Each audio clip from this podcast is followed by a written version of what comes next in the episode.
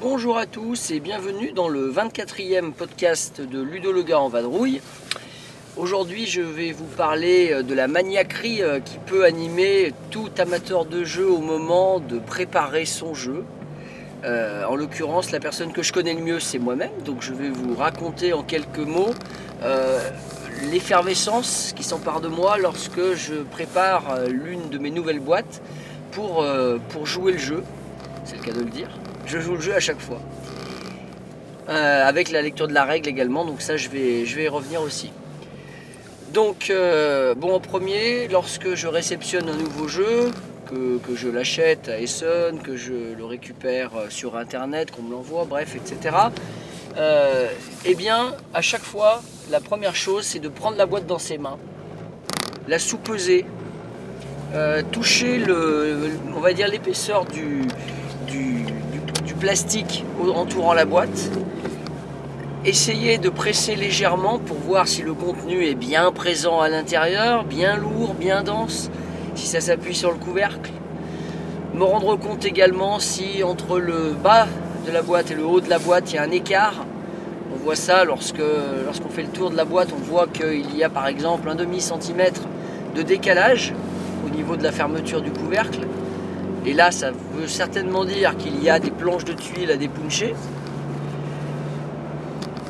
Euh, la masse de la boîte est-elle équilibrée? Est-elle euh, est-elle répartie plutôt d'un certain côté de la boîte? Enfin, tout ce qui fait que dans un premier temps, c'est tactile. Ensuite, euh, je regarde un peu davantage l'illustration de couverture, le dos de la boîte. Je tente de comprendre à la vue de l'illustration du dos en général comment le jeu est mis en place, qu'est-ce qu'on trouve comme élément? Euh, quelques aspects mécaniques aussi, si j'arrive à en saisir tout de suite la logique. Certaines boîtes le font très bien, je pense à Mayfair par exemple. Euh, il y avait un jeu Costa Rica euh, l'année dernière qui, qui était très simple à comprendre, puisqu'au dos de la boîte on avait quasiment l'explication de la règle en quelques fléchages numérotés. Ça c'est très agréable. Ça donne tout de suite l'impression qu'on sait jouer avant même d'ouvrir la boîte.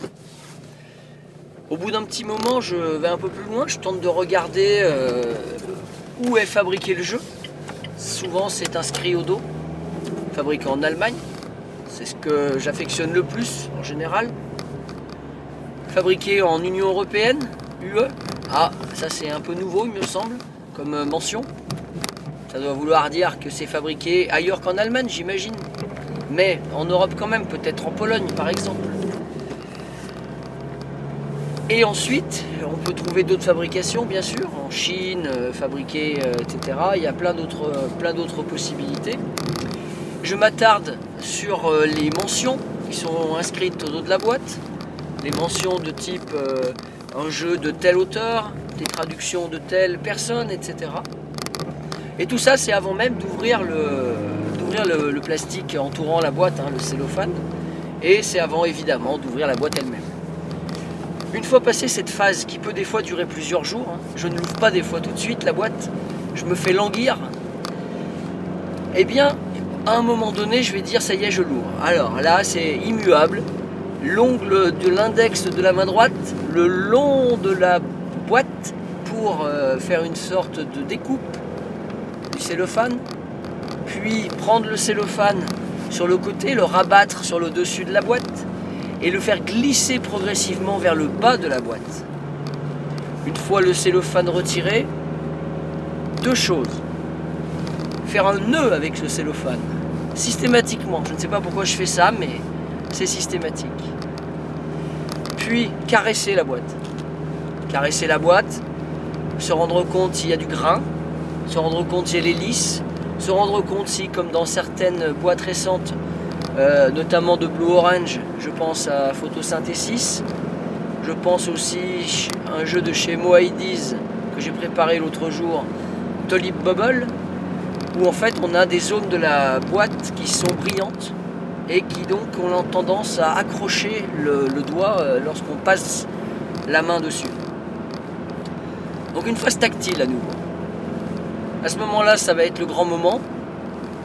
Les deux mains sur le grand côté de la boîte pour les boîtes rectangulaires. Je soulève le couvercle très lentement et je plonge mon nez avec délectation à l'intérieur.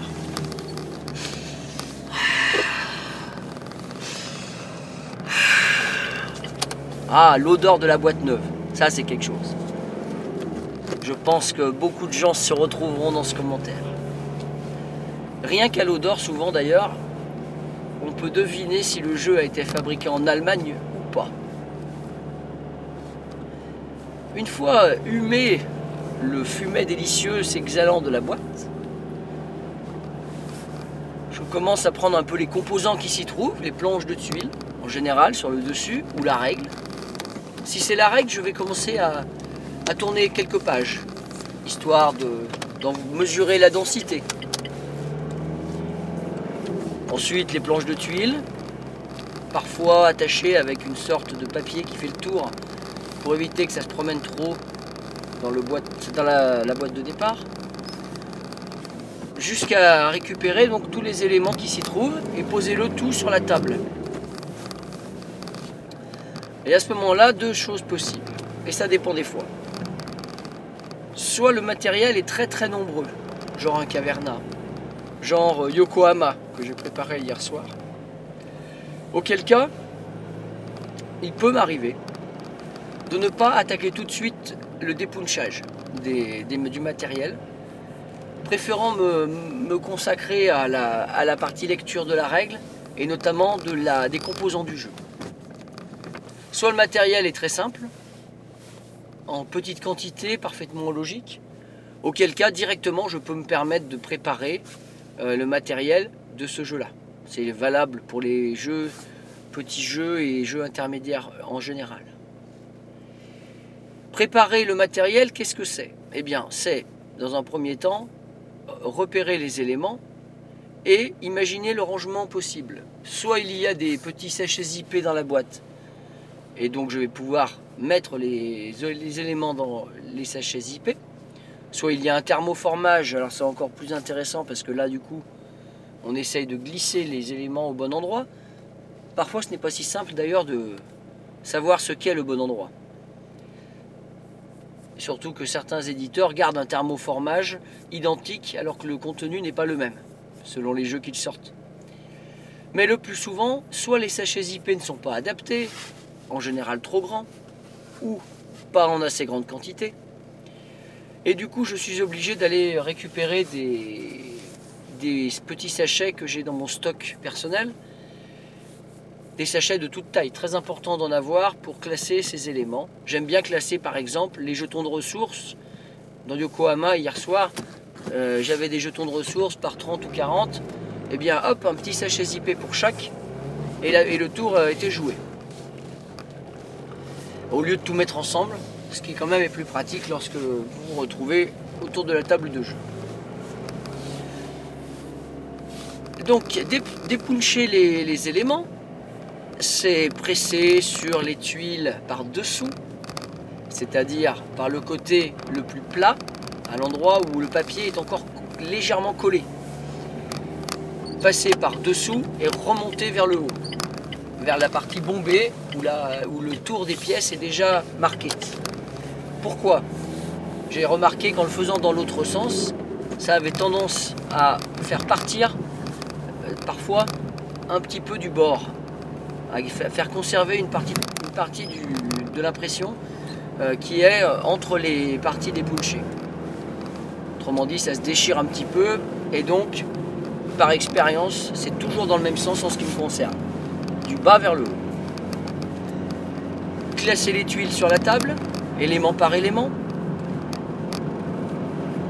Au niveau des pions en bois, eh bien, si c'est un, jeu avec euh, des cubes, des meeples, etc., stocker dans un même sac tous les éléments du même joueur. Le joueur vert, tous ses pions ensemble, et même à ce moment-là, je re-regarde la règle pour revérifier justement qu'on a bien euh, la euh, qu'on a bien la liste de ce que le joueur doit prendre au départ. Je je ne me par contre je ne me je ne m'interdis pas euh, de ne pas tout mettre. Par exemple, si un joueur a le premier joueur doit prendre de l'argent, eh bien je, je, ne, je ne lui donne pas forcément l'argent prévu dans son sac. Alors, il y a un petit souci là.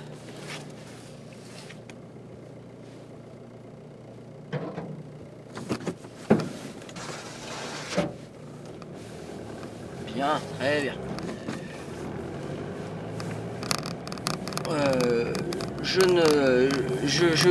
lorsque le premier joueur doit prendre une pièce, le deuxième deux pièces, le troisième trois pièces, etc. Ça, je ne le fais pas. Ça sera fait lors de la partie. Ensuite, lorsque les petits sachets euh, avec le matériel des joueurs a été fait, je vais reprendre les tuiles des punchés, je vais les mettre elles-mêmes dans des sacs en fonction donc euh, du nombre prévu, en fonction du moment où ça va être utilisé pendant la partie. Et le jeu est dépunché. L'étape suivante, c'est la lecture de la règle. Pour préparer son jeu, il faut lire sa règle. Alors vous avez bien suivi, il est possible que je l'ai déjà lu, selon euh, le poids du jeu, selon le temps aussi que, que j'ai pu avoir lors de la phase de préparation et de dépunchage. On met beaucoup plus longtemps à dépuncher un caverna que dépuncher un Zoloreto duel par exemple. Donc, lecture de la règle. Comme j'ai déjà aperçu le matériel, ou même dépunché le jeu, j'ai tendance à avoir une vision du jeu. Et donc je n'ai plus besoin du jeu sous les yeux pour pouvoir lire la règle. Alors, en général, je vais m'installer un petit déjeuner d'un samedi, par exemple, pour les jeux les plus gros, et attaquer la, règle, la lecture entière de la règle. Deuxième possibilité, lecture de chevet. Prise de la règle le soir. Et là, par contre, en général, je fractionne sa lecture. Euh, c'est un petit peu long pour lire toute une règle d'un gros jeu le soir. Troisième possibilité, je glisse la règle dans, mon sac et euh, je me promène avec au cas où, euh, à tel ou tel endroit de ma journée, je dégage un petit peu de temps et que je peux donc lire cette règle en partie. Alors ensuite, ça m'est arrivé d'avoir du mal à lire une règle pour diverses raisons, complexité, vocabulaire, vocabulaire euh, qui, me, paraît un petit peu délicat. Alors dans des cas comme celui-ci, euh, je vais faire la lecture en deux fois. D'abord, je vais survoler la règle pour avoir une vision d'ensemble, commencer à m'imprégner du jeu. Euh, et je vais donc négliger le, contenu technique. Et puis après, dans, dans un deuxième temps, je relis la règle en entier.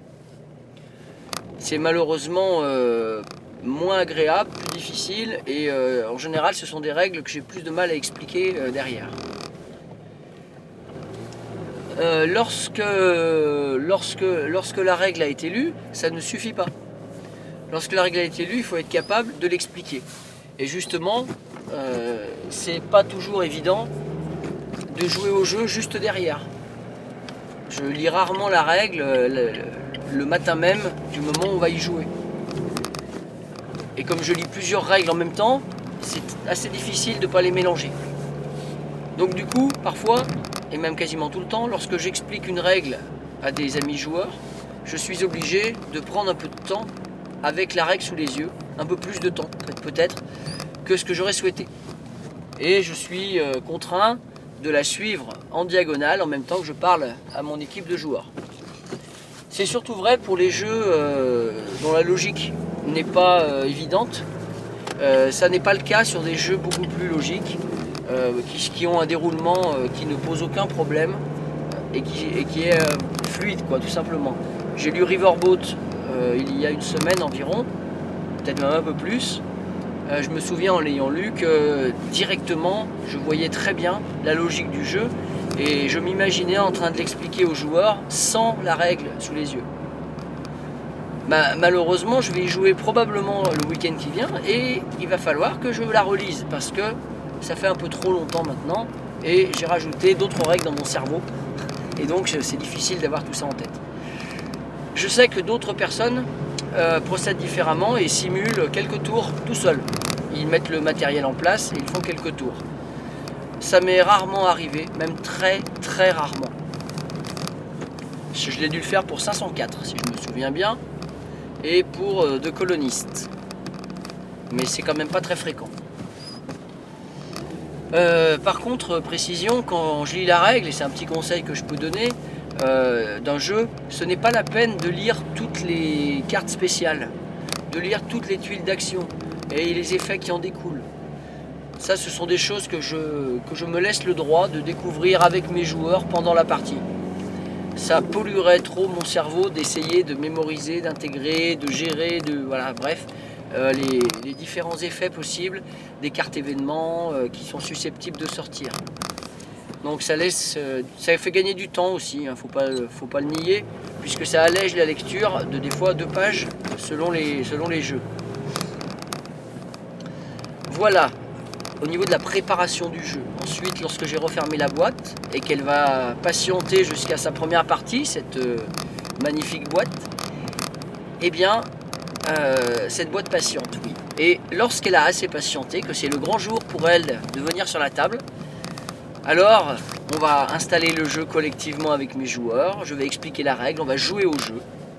Et à ce moment-là, lorsque nous aurons terminé la partie, où j'aurai pris soin bien sûr de noter et les scores, et euh, quelques informations peut-être pertinentes et fait des photos pour mon site, eh bien souvent à ce moment-là, lorsque je vais rentrer chez moi, non seulement je vais faire le compte-rendu de la partie, mais je vais aussi reprendre à nouveau la règle du jeu, trouvant que on peut parfois faire des erreurs, on peut avoir des oublis, et ça me permet de vérifier donc qu'on a correctement joué toutes les phases du jeu. Ça, c'est assez fréquent. C'est absolument euh, à chaque fois que quelqu'un d'autre que moi explique la règle.